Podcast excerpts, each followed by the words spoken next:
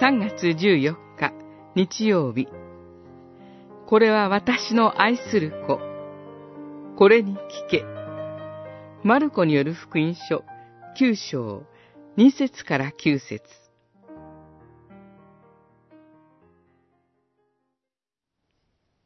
すると、雲が現れて彼らを覆い、雲の中から声がした。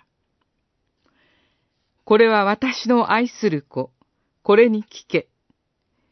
弟子たちは急いであたりを見回したが、もはや誰も見えず、ただイエスだけが彼らと一緒におられた。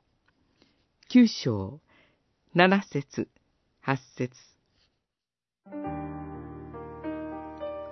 主イエスは、ご自分の受難と復活について教えられてから6日の後に、弟子の中から、ペトロ、ヤコブ、ヨハネだけを連れて、高い山に登られました。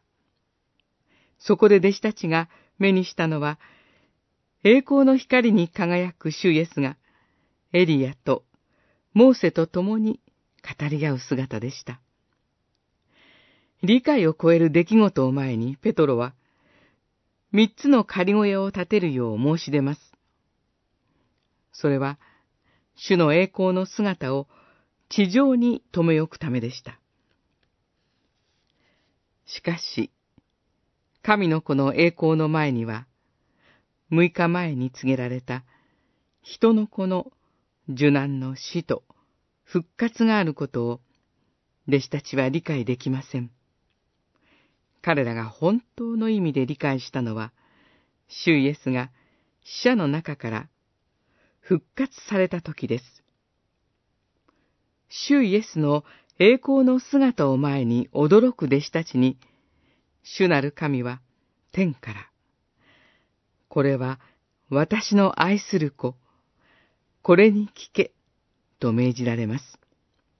主なる神は、ご自分の最愛の子を使わされました。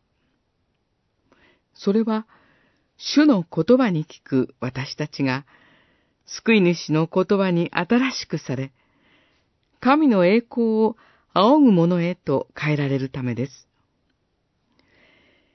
主の日の今日、救い主の御言葉に共に聞き、新しく、神の栄光を仰ぐ者として歩んでいきましょう。